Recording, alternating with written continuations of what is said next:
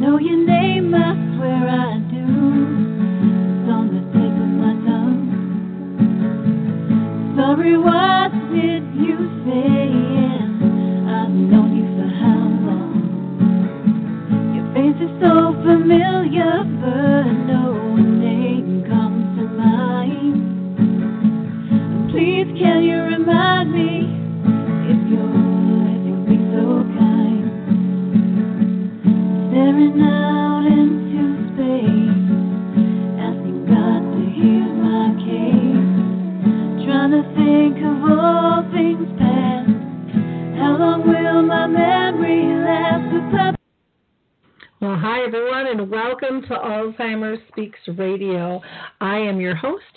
founder, Lori La Bey, and I'm also uh, the daughter of a mother who had dementia for 30 years, and I'm thrilled to be here today. Uh, we're going to have a wonderful show with you. We are lucky enough to have Cameron Camp back, and uh, his wife is joining him, uh, Linda. They have written a wonderful book, and I'll get into that in just a minute. We always get new listeners, though, so I want to just tell people a little bit about Alzheimer's Speaks if you're new. Bottom line, we're an advocacy based company providing multiple platforms to shift our dementia care culture from crisis to comfort around the world. We also help passionate companies expand their brand footprint by leveraging our content to increase access to products, services, and tools um, so that they can be made available uh, to those who are truly in need. And we also believe collaboration is the only way that we're going to win this battle against dementia.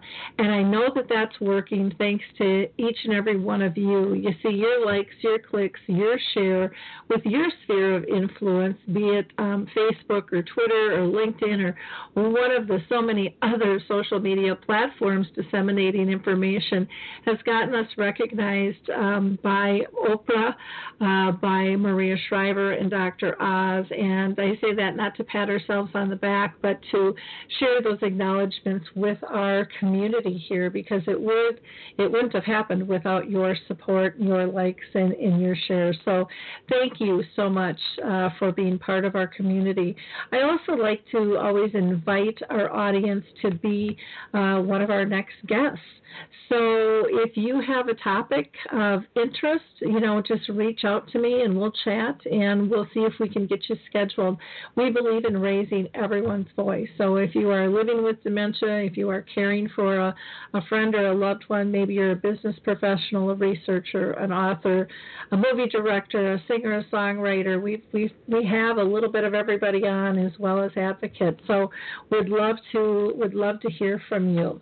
I also want to just give a a huge, huge thank you uh, to the people in Chesterton, uh, Indiana. I was out there with their library system doing what they call community conversations, where I was able to uh, screen the film His Neighbor Phil a few times and then also talk with their nursing students um, in the community, which was just, uh, it's always fun for me to do and uh, um, hopefully informative for them, giving them ideas. I will be heading down to Melbourne, Florida uh, this week on Thursday, and I'll be down there. I don't think I come back till Monday.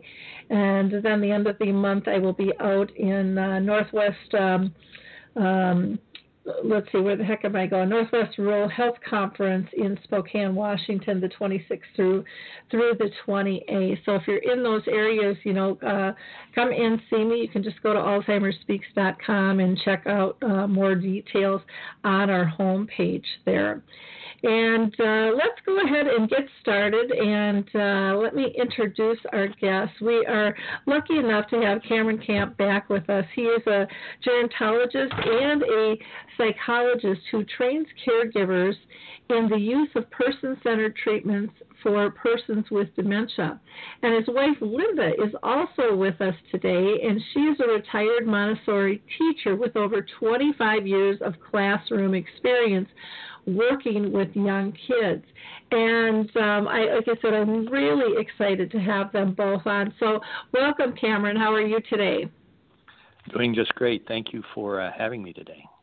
Well, wonderful. And thank you, Linda, for, for joining us today as well. I'm excited to talk with you and, and hear about your Montessori experience and, and how you are working that with the uh, with the book in terms of helping helping people with dementia um, and teaching empathy and conflict resolution uh, to people with dementia. So, are you having a great day there, Linda? I am. Thank you. And thank you for the opportunity also. Oh, good. Um, before I start with our line of questions, I always like to ask our guests because it's good for our audience to know. And and the question that I like to ask is: Have you been personally touched by dementia with within your own circle of friends or family? And Linda, I'll let you go first if you don't mind. Uh, yes, uh, my mother actually has Alzheimer's disease and um, she is in a facility in Texas. And uh, I try and interact uh, with her as much as I can, but getting down to Texas isn't always easy. Uh, but I do mm-hmm. have uh, siblings that uh, that are caring for my mother. Okay, great. Thank you for sharing that. And Cameron, how about you? Um, I've been working with people with dementia over 30 years uh, professionally. But I've also had some very good friends uh, who uh, uh, have had dementia.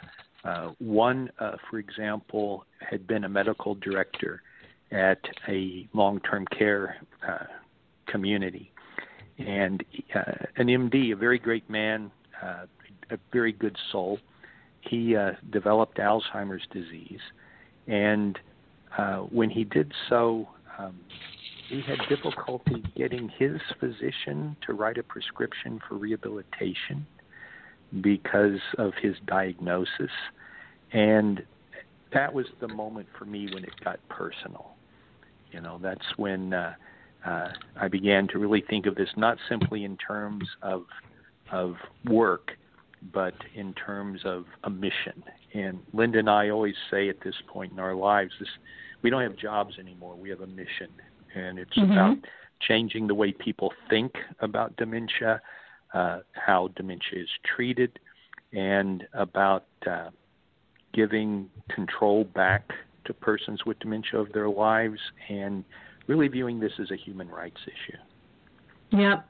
Um, well, I'm right there with you on that one. It's uh, it's interesting. In fact, today we did our dementia chats where I interview people with dementia, and we were going to talk about you know what do they want people to know, you know the, the the leaders and the emerging leaders to know, and we got off on a whole topic of what's a leader and who's an influencer and we can't really even have that discussion until companies and society and communities decide how they're going to listen to one another. And so it was, yeah. kind, it was kind of kind of interesting but yeah their voice definitely needs to be put to the forefront.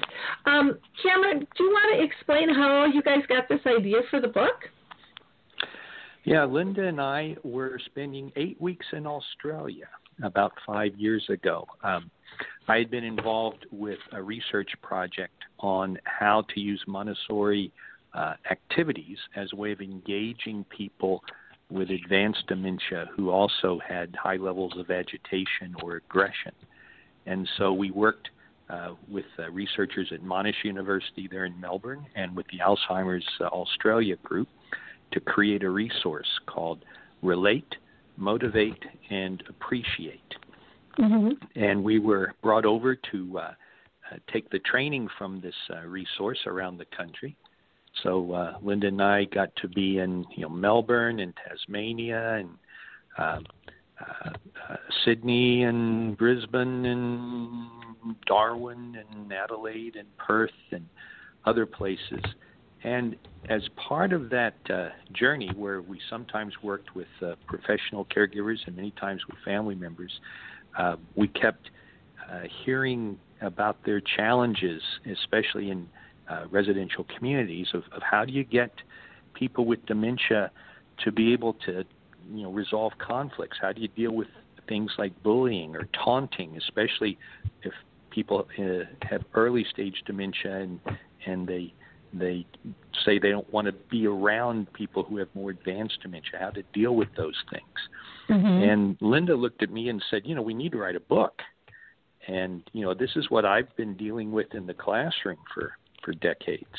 Uh, it's the same issues. These are human issues. These are this is not a child's issue or not a, a person with dementia's issue. And the tactics, the the strategies and the tools ought to be the same. And so, you know, being a dutiful husband, I I listen to my wife. And uh, she's she's been the inspiration for much of the good things I've done in my life, and so uh, you know we began to uh, to talk about what that uh, that might look like. Okay.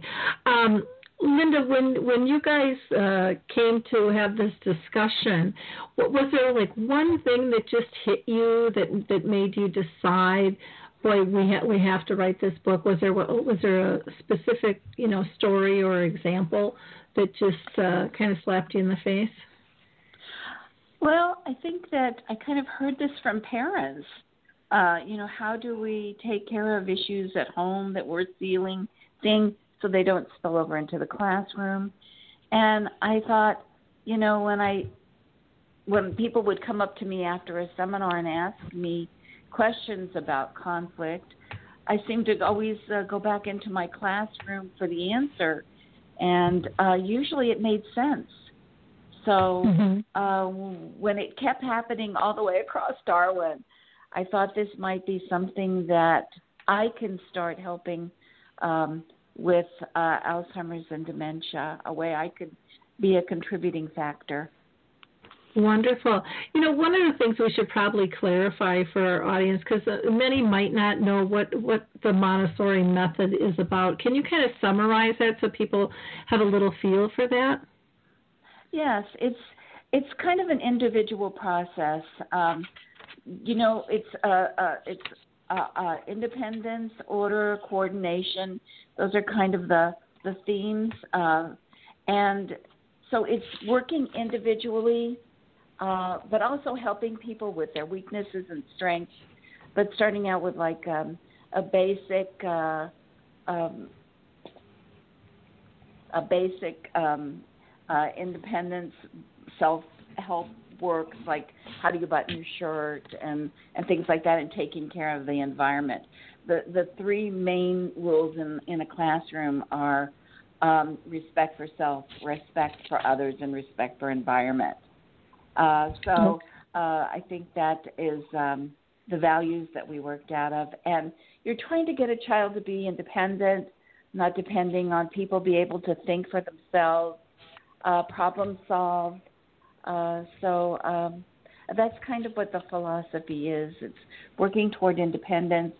Uh, all of the materials in the classroom are uh, self-regulating or self-correcting, um, so that you're not being told this is the wrong way to do it. You you find that out for yourself, and so okay. it's a, a beautiful a beautiful way of teaching. And and in dementia care, the values are identical: respect, dignity, and equality. Everything is based on that, which is, of course, the basis of all person centered care. And so mm-hmm. the idea is how to create um, a place to live that any person would want to live in, with or without dementia. So, for example, uh, you know, what makes a, a home? You know, home is a place where you have purposeful activity, where you have a role in the family and in the community, you have a reason to wake up in the morning. You have choice. And so, how can we create what we call resident driven communities in memory care? How can we enable residents to choose for themselves uh, what activities they want to do, how they want to greet new members of the community, uh, what outings they want to go uh, on? Uh, we also say we give prizes to the staff member who uh, who does the least because it means they worked with the residents to enable the residents to do as much for themselves as possible to take care of their own community. And so we use these Montessori principles of encouraging independence and creating community and apply these uh, to memory care because these are universal human principles. It's, well, it's part, about creating the place we would all want to live. and part of that, I'm assuming, and correct me if I'm wrong, is is feeling like you belong. You know, when we're independent, a lot of times people can think of that as as an isolating factor, but I think um, you know we're talking about being independent so you can be part of a community and and feeling useful and part of. Right, because because we create committees, for example, and mm-hmm. so everyone has a chance to voice their opinion. But you know the committees can decide, for example, where they would like to go on outings and mm-hmm. where you know they would. Uh, uh, like to put their energy, what sort of charitable activity they would like to take part in. So you have these people with dementia who are saying, you know, how can we help people who are less fortunate than us? So mm-hmm. it's it's about being able to help each other, to be able to do as much for yourself as possible, but to also have that strong sense of belonging, of belonging to to a community, of knowing who your neighbors are. And so this is this is the way all of us want to live, and this is what we see as the model of memory care for the future. Well, you know, I always have a saying: "What's good for dementia is good for the world," and everything yeah. you're saying really applies. I mean, we need it in our politics right now. I think you know, oh. just this whole bit about about respect for self and others, and environment, and and the dignity and quality, um, and um, you know, pulling people together. There's so many so many places in our world right now where where we've lost that. It's almost like it was a fine art that we've that we've lost. And um, we need to develop this skill set, I think, in all areas of our life um, if we're going to find kind of that peacefulness and joy and that, that sense of, of contentment and quality in our life. Um, it's it's a it's a really really good thing um, that you you can't really go wrong with it. I mean, it's just um, what's good for one is good for the others. That There's, there's, I, anyways, I have not seen, and, and Linda, correct me if I'm wrong, but I haven't seen kind of a negative side to the Montessori model at all. I mean, it's everything I've always seen or heard has been extremely positive and um, and really well flowing. Yeah. Well, you know, just like um, in a Montessori classroom, uh, in most classrooms that I was in, we were always multicultural. I mean, there were times when several different languages would be spoken in our classroom, um, and besides English. So you know, we were always working to pull uh, children together from different cultural backgrounds, um, because the Montessori classroom I was in, which was pre-K, uh, uh, five, uh, two and a half to five-year-old, six-year-old, mm-hmm. um, usually that was their first social experience. So mm-hmm. we were trying to help develop that empathy and how to work with conflict resolution in a peaceful manner. And uh, mm-hmm. you're right; it's it's it's kind of lacking in uh, in what's happening today. Um, so, uh, our our, our Montessori Montessori always believed that uh, there is a way of uh, bringing peace in a world, not just in just in your little area, but throughout the country. And that's why she always said um, that she was a citizen of the world. Mm-hmm. Yeah, and we, in our book, we we also cite Gandhi, who said, uh, you know, peace is not the absence of conflict; it's the ability to uh, resolve conflict. And mm-hmm. uh, so that's the whole idea behind you know the book is to give people tools, uh, to give people uh, also ways of thinking in terms of you know how do you teach uh, a person to be able to resolve conflict. If uh, if they're three years old, uh, you know, you, they may have tr- difficulty looking at the world from someone else's point of view. Um, they may have difficulty initially experiencing empathy, but that may also be true of someone who's uh, 83 who's never heard the word no before in their life and mm-hmm. who suddenly has to live with other people. Uh, and so these are skills and these are habits that can be learned and that can be practiced. And when you have an environment that supports this approach and that gives people uh, continual practice using these things and uh, uh, living this way, uh, that's really how most people want to live. They want to be able to feel safe and and not threatened, and uh, uh, you know to be to be part of of a community. And so, you know, the parallels are there. Uh, the other thing we say is that you know if we're really successful at creating person-centered care, then you're not going to have residential care for persons with memory impairment. You're not going to see people anymore sitting in chairs along the wall with their chin on their chest. If you have that environment, there's no conflict. But if you have a group mm-hmm. of individuals who are expressing themselves and who may not have you know lived uh, communally for a long time, or if ever, and they have to try to live together, you're going to potentially see an increase in conflict unless you give people the tools they need to be able to to deal with differences of opinion, to tolerate differences of opinion as well. Mm-hmm. Yeah, one of my uh, friends, Daniela um, Greenwood, over in Australia, she talks about uh, over there they they don't separate memory care. Everyone is just integrated mm-hmm. together, and she says everybody has a right to citizenship, no matter yes. you know what age, no matter what uh, disease they have um, they have a right to be part of the community and an active part. And I just think that mm-hmm. that's such a beautiful statement because we we have tended to um, segregate people and the fear of this disease, and you see it. Um, you see it so often, even in assisted livings or even market rate, as people age, they don't want to be around those old people or they don't want to be around those mm-hmm. sick people they discriminate mm-hmm. a lot against themselves because there's such great fear instead of embracing that you know we're we're all going to get older and we're all probably going to get sick and, and we're not going to have yeah, yeah. A, a, lot of ability to change that and so do we want to be the person ostracized or do we want to be, continue to be part of a community and if we want that why shouldn't others have the right to that yeah. as well and um, oh, go ahead, Linda. I was going to say in the Montessori classroom, that's kind of the reason why it's divided into age groups. Like the two and a half to five year olds would be together, uh, then the six to nine, the nine to twelve. And her thought was, first of all, it was developmentally appropriate, but also the older students were there to help the younger students. And as the year progressed, uh, the five year olds would start helping with lessons for the three year olds. So mm-hmm. you know, it's it's not just one working uh, through uh, this process. It's it's the community working through it and helping each other.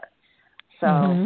I think uh, that's what uh, you're trying. Cameron's also trying to do with um, with uh, developing communities for dementia and Alzheimer's disease. Right, because yeah. you're spot on, uh, Lori, when you talk about fear driving things like bullying in mm-hmm. uh, in in senior care and and people saying I don't want to be around those people. Um, and so the question is, you know, how do you get past that? And so it's a it's a two step process. The first is you know trying to teach empathy, and let the person who say has earlier uh, stage uh, dementia uh, think about how the person that they're taunting or making fun of or, or trying to ostracize, how that person must feel. Now, how would you feel if you were in this circumstance? You know? Yep. And then the second step is can we find a role so that the person with uh, earlier stage, the parallel is the older child in the Montessori schoolroom, uh, can play a part to help the person with more advanced dementia and, uh, for mm-hmm. instance, lead a, a, discussion group or an activity for a group of residents with more advanced dementia. And be able to begin to see the humanity in these people, not just look for the stereotype, but learn how to look for their strengths and to to see that they are still uh, very real human beings and persons with strengths and backgrounds and and humor and you know all of the the human qualities that are that are there waiting to be uh, seen if you want to look for them. And so mm-hmm it's a process. Uh, again, you know, paralleling what you see in the Montessori classroom of you know, how do you get past uh, stereotyping, even among people in memory care for people with more advanced dementia or people in assisted living for people who are in memory care. How do you get past the stereotyping that's been pumped in you know, to our, our belief system and, and get past the fear. And and the answer is to let people see the humanity. To Yeah. let people understand that these are persons and that they feel the same way you do when uh, when they're ost- when they're ostracized or made fun of or or just you know kept apart simply because of the way they may look or the may, way they may talk. Yeah, I think another piece to that too, though, Cameron, is there's the there's the stigma for um, who we're caring for with dementia. You know, the shell of the body and the end stage that everybody thinks everyone's in, and um, you know they don't go from zero to a hundred typically in in two seconds. And uh, but but I think the other side is how we care. You know, we've got to change Yes. those words from caregiver, which says I'm giving it all away, I'm not getting anything back, um, Mhm. to care companion and care um, partner, which says I'm in a relationship again, and and when I give, I receive, and I and I will Yes. always receive, no matter you know who who I'm dealing with. If it's a stranger or if it's a loved one, it doesn't make any difference that we impact one another and Yes. you know, for me, I've been talking about this a lot lately, and I'd love to know your thoughts. But I'd almost like to see us change from the word person centered because I think it's overused and um, it's kind of melted down into to start using verbiage of being relationship based because I think that gets to the heart to heart piece that we are all humans and we all have feelings and we all you know the reactions that we see um no matter if it's a if it's a child if it's our spouse if it's somebody with dementia it doesn't make any difference when we don't like someone's reaction we call it a behavior instead of looking at it as a signal that something is wrong and this is why Yes, they're yes. acting um you know It- we- exactly. It's what's called a responsive behavior rather than a, a problematic or a challenging behavior because as you know, Jiska Cohen Mansfield talked about it's it's in response to an unmet human need. And Mhm. you're right, it's all about relationship. That's what community is all about. It's all about relationship and you know, recognizing the the humanity in the other person. Linda and I were in the south of France oh, about two years ago. We were having dinner with a, a group of people who were associated with a nursing home uh, group. And a physician, uh, who was a medical director, looked at us from across the table and said, Is it really possible for a person with advanced dementia to feel happiness and to be happy? And, you know, it's like Linda and I looked at each other, we were stunned, you know Mhm. but that's that's what's out there sometimes. People, the the stigma, the stereotype is that, and, and this is a quote from another you know researcher, uh, you know that the idea that the person loses their humanity as the Mhm. dementia progresses. So the next day, you know, we were giving a, a presentation at a conference, and I showed a videotape of a woman with advanced dementia who was learning to play the piano, and uh, the look on her face, the serenity and the joy when she was doing that was just so obvious. And you know, I stopped the video at that moment when she was looking at the camera, and I looked at the audience. I looked at the physician who was sitting in the audience, and I said, "You tell me, uh, is this person capable of feeling happiness?" And so that's Mhm. you know, it's it's about relationship. It's about recognizing the humanity and connecting with that humanity in a good relationship, regardless, you know, of the stage of the disease. Yeah. Well, and some of it, don't you think, is we we and it makes me laugh because you know people know with dementia people are going to lose certain skill sets and words and ability to communicate is one of them, and yet we try to force people to still talk Mhm. to us and answer in a fashion and we we neglect to utilize our skill set of reading nonverbals from people because we're so used to texting or communicating with people that we're not seeing. And there's there's so much i mean three quarters of our communication is nonverbal. There's so much that can be read and told to us if we just pay attention.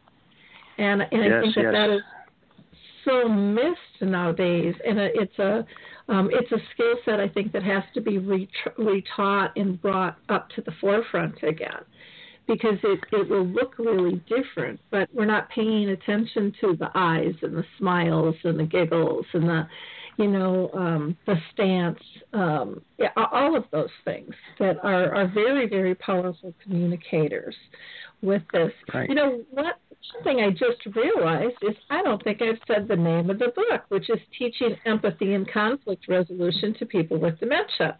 Um, that would be pretty important for our audience to know. And a lot of people are probably going to ask the question, oh, I thought this was about teaching care partners or professionals empathy and conflict resolution, but you're actually teaching the people with dementia how to maneuver yes. those. Yes, and that's yes, a it's and that's a huge difference from what I think. Again, part of it is the stigma. Well, how would they know how to deal with that? They can't be taught anything new. yeah, and that's a real a real negative stereotype that's just not uh, supported by by research. Persons mm-hmm. with dementia can continue to learn. Uh, this is this is critical. You know, we always say in in our trainings, you know, there's an easy test for that. If you work in a day center or in residential care, look at what happens if you accidentally sit uh, a person uh, in memory care in the seat that someone else has been sitting in at lunch. Yep. That person comes and says, "That's my seat." Mm-hmm. And they learned that location. They learned that location, and they may not remember how they learned it or when they learned it, but it's an unconscious and it's an automatic, it's an effortless form of learning that's available early on in childhood. This location learning, and that's available to people with dementia. And so, uh, uh, for example, you can also learn to go to a place like a peace corner uh, within an environment, which is where you go to settle uh, differences. Uh, mm-hmm. People have habits, but they can also learn new habits, uh, and they can learn new associations. Uh, one example we give is an example from classical conditioning in the book, where we talk about a preemptive nice. So mm-hmm. if you have a uh, uh, a resident in memory care who hates a staff member for whatever reason, uh, uh, the staff member often feels trapped and they think, you know, I have to deliver care, but this person is, you know, tells calls me all kinds of terrible names. What am I supposed to do? So we talk about approaching the person at the beginning and end of each shift, staying out of arm's reach. You look at mm-hmm. them, you pay them a compliment. You say something like, you know, I love those earrings, or you know, you're looking really nice today, and then you can walk away. And that's probably a very different episode than they're used to, and the the feelings they have when they get a compliment uh, done repeatedly become associated with the person who pays the compliment. So as we say, it's called a preemptive nice, and mm-hmm. they can learn to like you, and they may not remember why they like you, and it simply doesn't matter.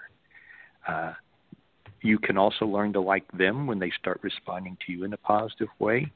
And the same approach can be done between residents, where you can get residents to learn to like each other if they have positive associations with each other as well.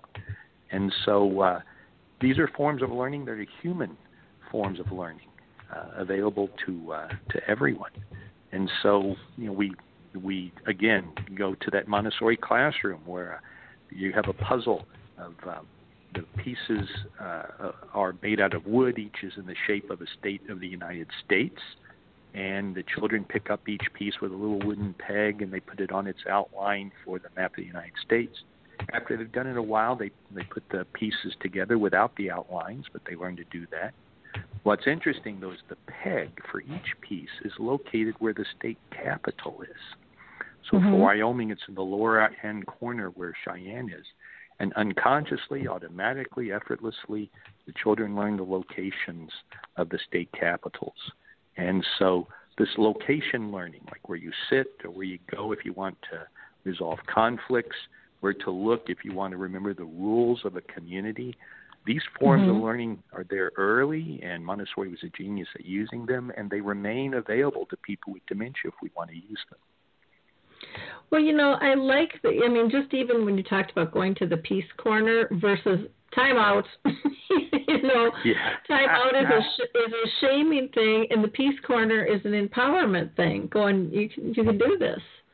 You know, yes. let's and, and, figure and the this peace out. corner can be a place where both people go to resolve their Mhm. conflict, rather than Mhm. rather than one person, you know, going there. Uh, you know, Linda uh, would you know have a peace corner set up in her uh, in her classroom, and you know this was a, a place where uh, you can go to uh, to resolve conflicts. And the key, of course, was that you practice the habits and you learn the habits of uh, of peaceful uh, resolution uh, in advance. It's part of the part of the training, part of the teaching, and we can do the same thing in uh, um, memory care as well. I know Linda had a had a an approach that involved role playing uh, by by teachers for uh, you know how to do uh, conflict resolution. Mhm. Right. Every every year at the beginning of the year, you wanted to set a tone for the classroom, and we would use role play as the model. Um, two teachers would uh, role model um, a conflict, say name calling, uh, and we'd role model it without using the rules of the class. Uh, and it would usually have to end up where we were separated. Um, and that's only a band aid. Um, then we would role model again using our classroom rules uh, for a win win situation um, and uh, using I-messages and coming out with a good solution. Uh, then we used to ask our class which one was better and why. So we role modeled right off at the beginning of the year to set the tone because eventually we were hoping that they would want to uh, do their own problem solving, do their own conflict resolution. And um, peace corners were used uh, as a help. But what we found was after doing this for a while that they were able to develop empathy for each other. And the benefit also was that the conflict resolu- the conflicts were decreasing. So we Mhm. weren't finding that we were having to uh, be there was no having to do conflict resolution. They were solving their problem along the way, which is where you want to be. Exactly, exactly. Um, now, uh, Cameron, you talk about persons with Alzheimer's disease and, and other forms, you know, of dementia being able, you know, to learn, and you, you know, you've talked that there's resource or uh, research to back that up.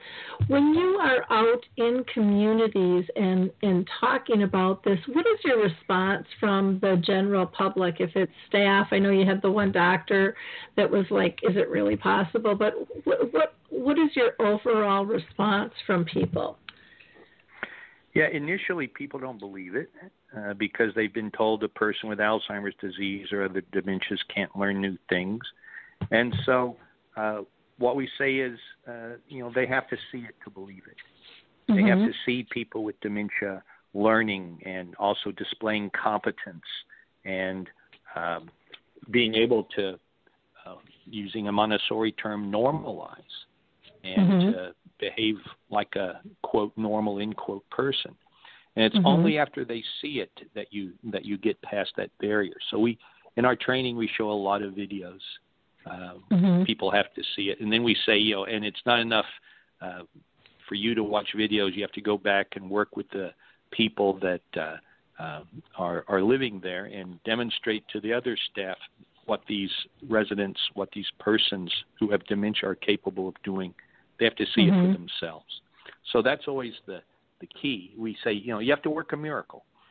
Mhm. You know, if you believe a person with dementia can never get better, that they'll they'll only get worse, they can't learn anything new, uh, then when you demonstrate that they can learn and they can improve, that's a miracle because it's not supposed to be possible. So the good news is it's pretty easy to do using Montessori approaches.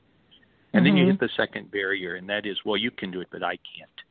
So it's all Mhm. about enabling staff and family members to to use the techniques also, and to begin to realize that uh, we are not powerless in the face of dementia. We have many tools. Uh, we can enable people with dementia to learn new things, new procedures. Uh, uh, for example, uh, one procedure is a thing called a talking stick, which has been used a lot in uh, peace uh, tactics in, in mm-hmm. conflict resolution. It was even used in the U.S. Senate when there was debate about how to keep the government open and how to do a, a funding resolution. And in the office of Senator Collins uh, of Maine, the people from different sides, the senators, had a talking stick. And the person who holds the talking stick gets to speak, and the other people listen, and then the talk, the stick is uh, is passed. And what I hear uh, is that uh, uh, they switched to a basketball because they wanted to to move the discussions more quickly. But that mm-hmm. process of learning how to listen and to not talk over somebody else is a process that can be uh, uh, taught uh, uh to people with dementia, uh, to children, or even to U.S. senators.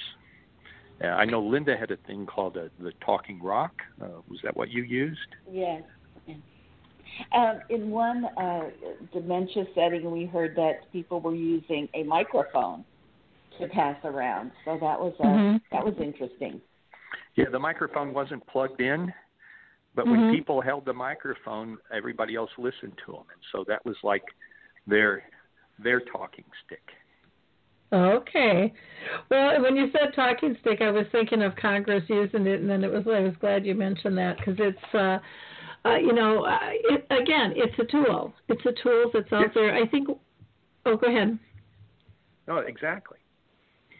Um, and I think it's really important when you were when you mentioned people saying, "Well, you can do it, but I can't." I think I think a lot of these changes and a lot of these tools are um, much simpler to use than people believe that they can be. Mm-hmm. You know, they they mm-hmm. really are um, almost things that I think have been ingrained in us, and for whatever reason we've pushed them aside. And so some of them are like kind of riding a bike. You know, you don't forget how. It might, it's scary if you haven't been on it for a while, and you might feel a little wibbly, but it'll come back to you um, yeah. fairly fairly quickly because I think the the kudos that you get from utilizing these tools, you know, the way they make you feel as an individual, um, they make you feel like you're a better person and you I think also learn in this process of, of empathy to enjoy someone else's joy or contentment. You know, it's not just about busyness and tasks. It's really yeah. about taking in the whole. No, that's that's exactly true, and I mean there there are all kinds of tools like uh, um, being able to. Uh, well, one of the things we talk about is there's interesting research about walking as a way mm-hmm. of reducing conflicts and creating walking clubs in memory care so that people walk together. Um, mm-hmm. And the basic, you know, the, the, in our language, there's things like, you know, we're going in the same direction. You know, uh, you're keeping up with me, uh, and so you know that's a, a tool. Another one uh, that Linda and I discovered uh, uh, in in some of our other work is to um, learn how to ask not just uh, not just to apologize, but to learn how to ask for forgiveness. Mm-hmm. To say uh, not just to say I'm sorry, but to also say would you would you please forgive me for doing that? Mm-hmm. And that's riskier because you know you, you give the power to the other person, but it's also a way of getting like past the conflict and wiping the slate clean and feeling better about. Uh, each other, and so uh, they're, they're, these are human these are human tools that are incredibly useful and can be learned uh, whether or not you have dementia. You can learn the procedure and you can learn what to do in the right circumstances. You may not mm-hmm. remember who taught you or when you learned it, and that's irrelevant. Mm-hmm. It's all about being able to have new habits that are uh, designed to promote uh, peace and conflict resolution and empathy and learning to live by those habits. And when you do, whether or not you have dementia, you have, as uh, you said, you have a better life, you feel better about yourself. Yeah. Now, um, you had just mentioned some of the approaches in your book: the empathy, the the conflict resolution, the mindfulness. We haven't talked a, a whole lot about, and peaceful environments. Can you highlight each of those, um, maybe with an example, so people um, can visualize what your what these are? Sure. So, for example, um, to have a, a peaceful environment. Uh, you would have the rules of the community posted, and you would mm-hmm. have the the community help put them together. So in one community, for example, one of the rules is you know no insulting uh, another member of the community. Um, mm-hmm. uh, it, uh, if you insult someone, you must apologize or uh, uh, walk away. Um, mm-hmm. and, and so it's about you know what values do we want to live by as a community? And, and I've heard instances of where if there's a uh, an argument starting to break out uh, uh, and name calling during a discussion during a committee, uh, the committee members will point to the rules on the wall and say, "Watch out! You, signed mm-hmm. this too," and that short circuits everything. Mm-hmm. So uh, you have environments like that. You also want to have an environment that reduces conflict. So one reason you have a lot of conflict uh, uh, in uh, uh, memory care is people go into the wrong rooms and they'll think mm-hmm. it's their room and it's somebody else's. So the question is, you know, why does that happen? We always, you know, we always look at why is this happening. And we have a you know, another book on that called Hiding the Stranger in the Mirror about you know, why do you get these behaviors and dementia, what to do about them. But one example is uh, we like to use in our training is we ask people if they've ever put their uh, room key in a hotel in the wrong door. Mm-hmm. And most people have. And then the question mm-hmm. is this Is that because you have dementia? And the answer is no, all the rooms look alike. Mm-hmm. And then we say, you know, well, but if a person with dementia goes into the wrong room, we say it's because they have dementia, but it's the same issue. Mm-hmm. So, you know, how can we personalize rooms and design environments so that it's easy for a person in memory care to know what room is theirs and what room is not theirs? And so, how can we, you know, personalize environments so that you're less likely to have a, a conflict in the first place because someone goes into the wrong room? Also, mm-hmm. you know, can you have staff as part of their job give people uh, residents practice looking for landmarks and looking mm-hmm. for distinguishing features so that the staff enable residents to develop the habit of knowing what to do, knowing where to look, to know what room is yours and what room is not yours. So mm-hmm. there you mm-hmm. have this blending of a physical environment and a social environment that's designed to enable a person to know where their room is, to to avoid conflict in the first place. And that's always the best way to to deal with conflict is to set up situations where you uh, where you won't have it. We also have mm-hmm. a, brief section on mindfulness, and uh, I think Linda and I and, and some colleagues around the world may be putting together a mindfulness uh, for persons with dementia book in the in the future. But uh, mm-hmm. uh, if you think about mindfulness, it's about being able to live in the moment, to experience the moment. I mean, it may be that people with dementia are more capable of being mindful if you think of it from that perspective.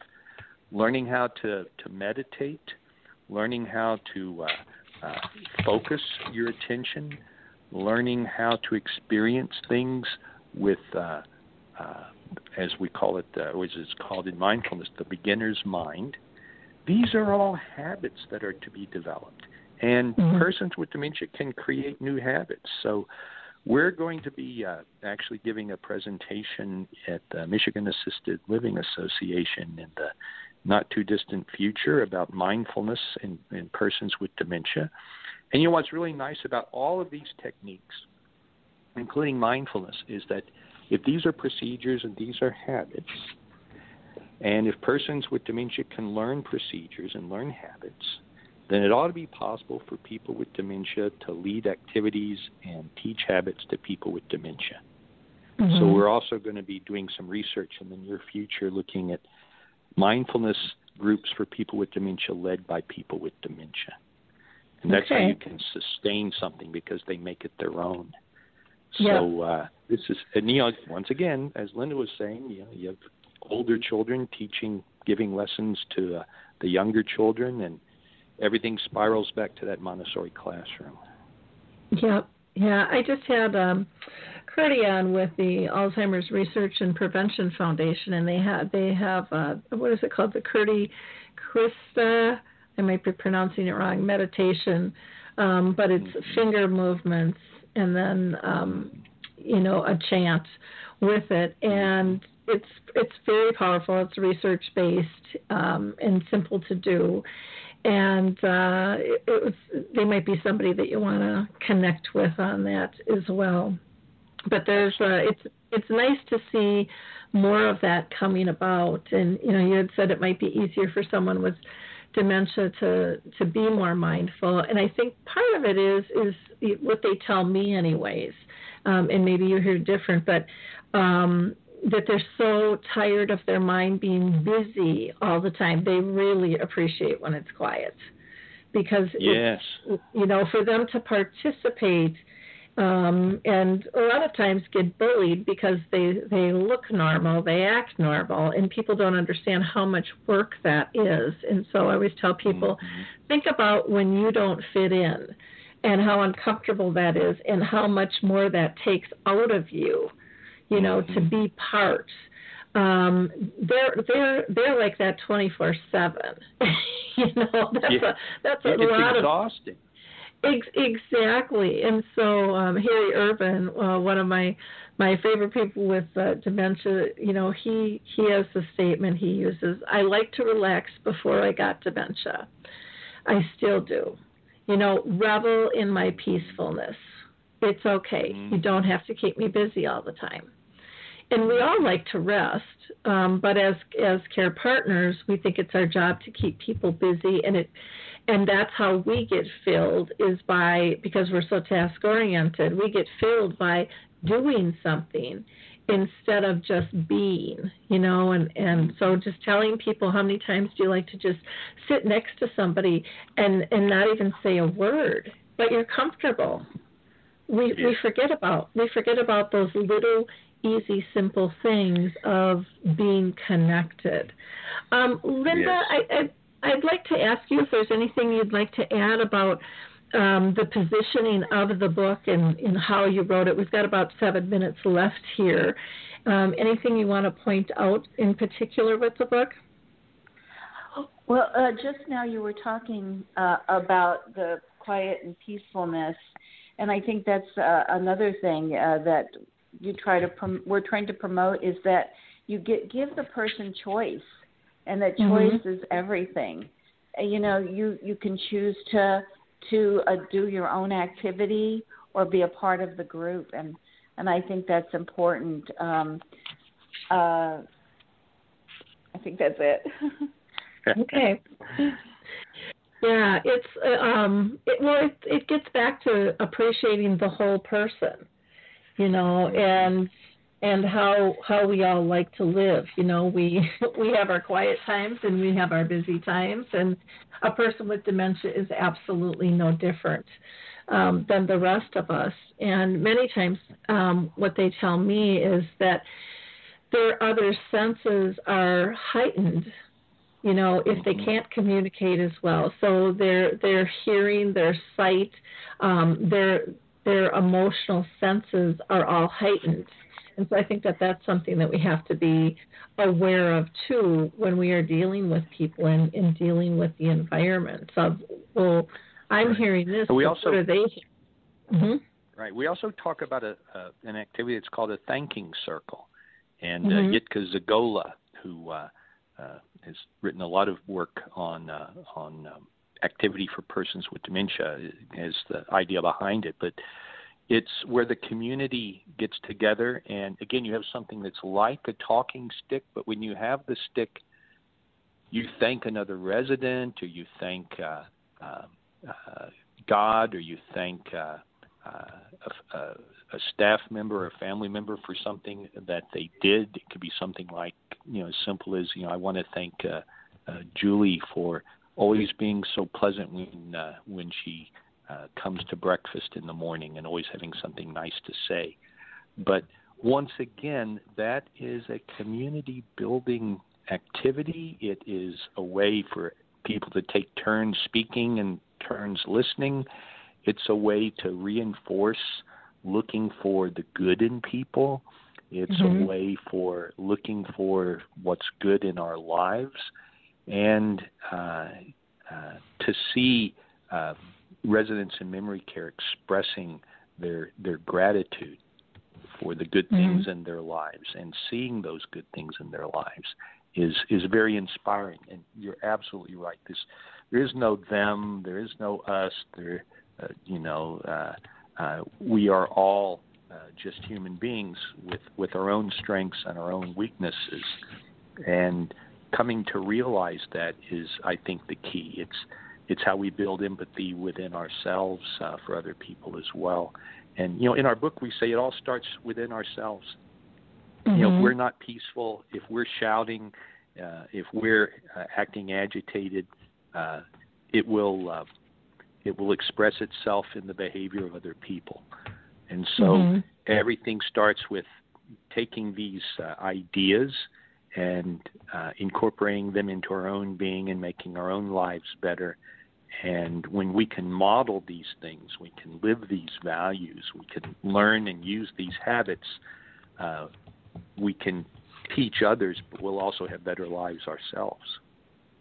Exactly, exactly, and I think that that is, you know, one of the biggest gifts is again getting back to what's good for dementia is good for all of us, and Mhm. it teaches us to find the the peacefulness and the respect and the joy that's right before us that you know many times we're not looking for because we've been told to fear something. We've been told to um you know feel uncomfortable in its presence and you know when we can shift that mindset to saying hey you know what none of us is perfect and we all got our little quirks and, Yes. and uh you know uh, let's just let's be accepting of this and let's learn more Yeah. about it so that we can all live a better life alongside it you know walk with it gracefully uh i, I just think that's uh, so important go ahead linda I think that I'm sorry. I think that people are are walking on. I feel like they are walking on eggshells when they meet or see a person to, with dementia, even if their own relative.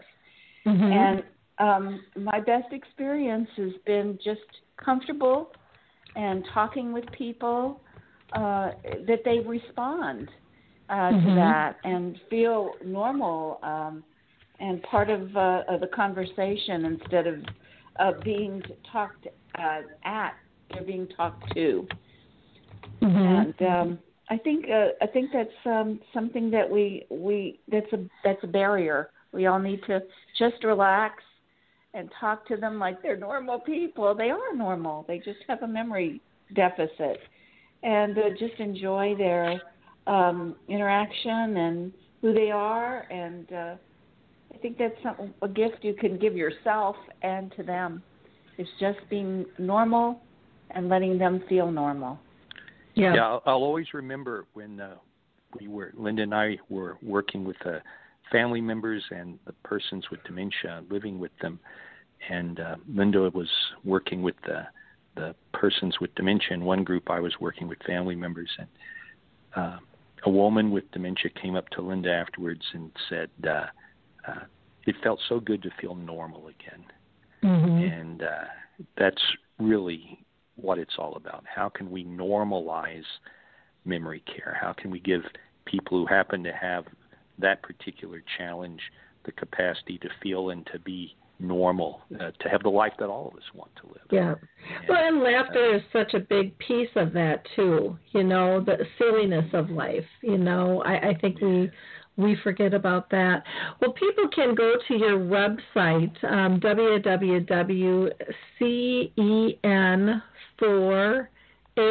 Number four. www.cen4ard.com. Yep, that's Mhm. C E N number four A R D dot com, or they can email Cameron at Cameron at C E N number four R or A R D uh, dot com, and you can pick up the book Teaching Empathy and Conflict Resolution to People with Dementia um, on Amazon.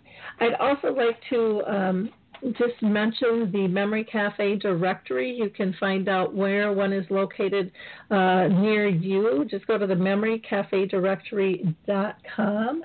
And then also would like to mention the Women's Alzheimer's Movement uh, by Maria Shriver. You can go to the Women's Alzheimer's Movement.org for more information.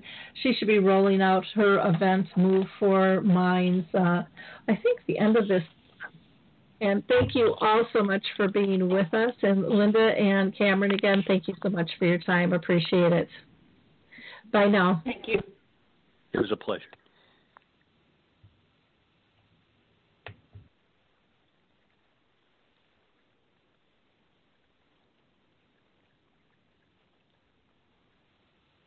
Hi, I'm Lori La Bey, and, and I wanted to tell you about Alzheimer's Speaks, which is another great podcast. You see, my own mother lived with dementia for 30 years, and I felt lost. Did you know every three seconds someone in the world is being diagnosed with dementia? Odds are it's going to hit your families too. We want to help you connect to services, products, tools, research, and stories so you can be prepared.